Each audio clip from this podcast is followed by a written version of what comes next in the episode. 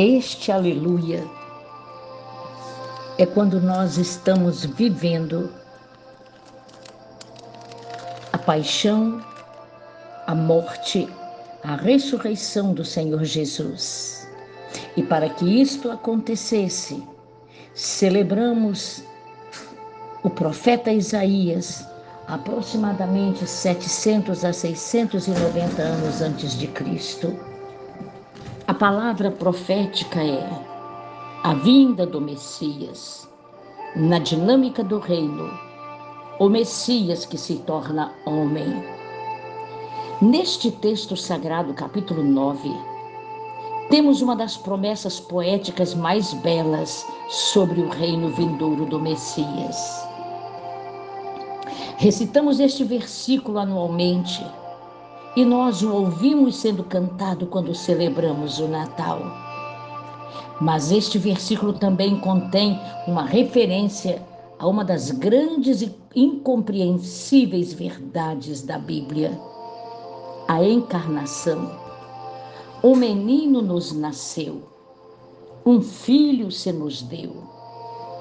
Deus tornar-se-ia homem um bebê recém-nascido seria chamado de Deus Forte, Pai da Eternidade.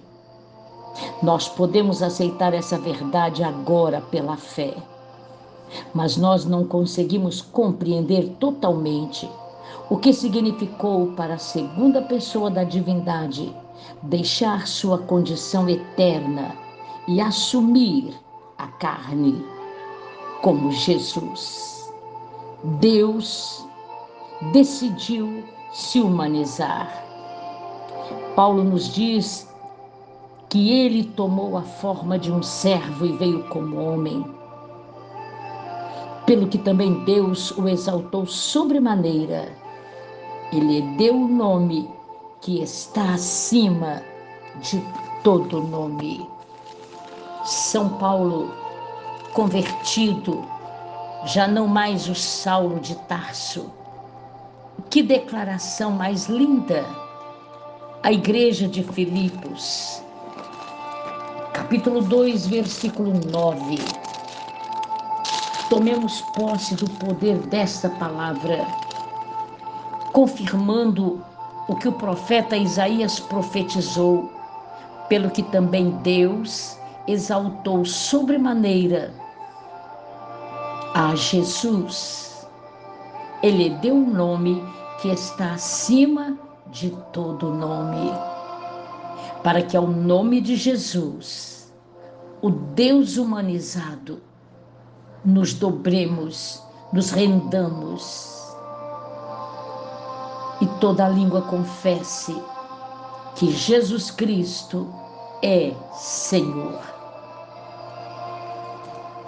Também nós veremos uma reflexão onde a fé exalta o senhorio de Jesus, o Deus humanizado, sendo glorificado, exaltado.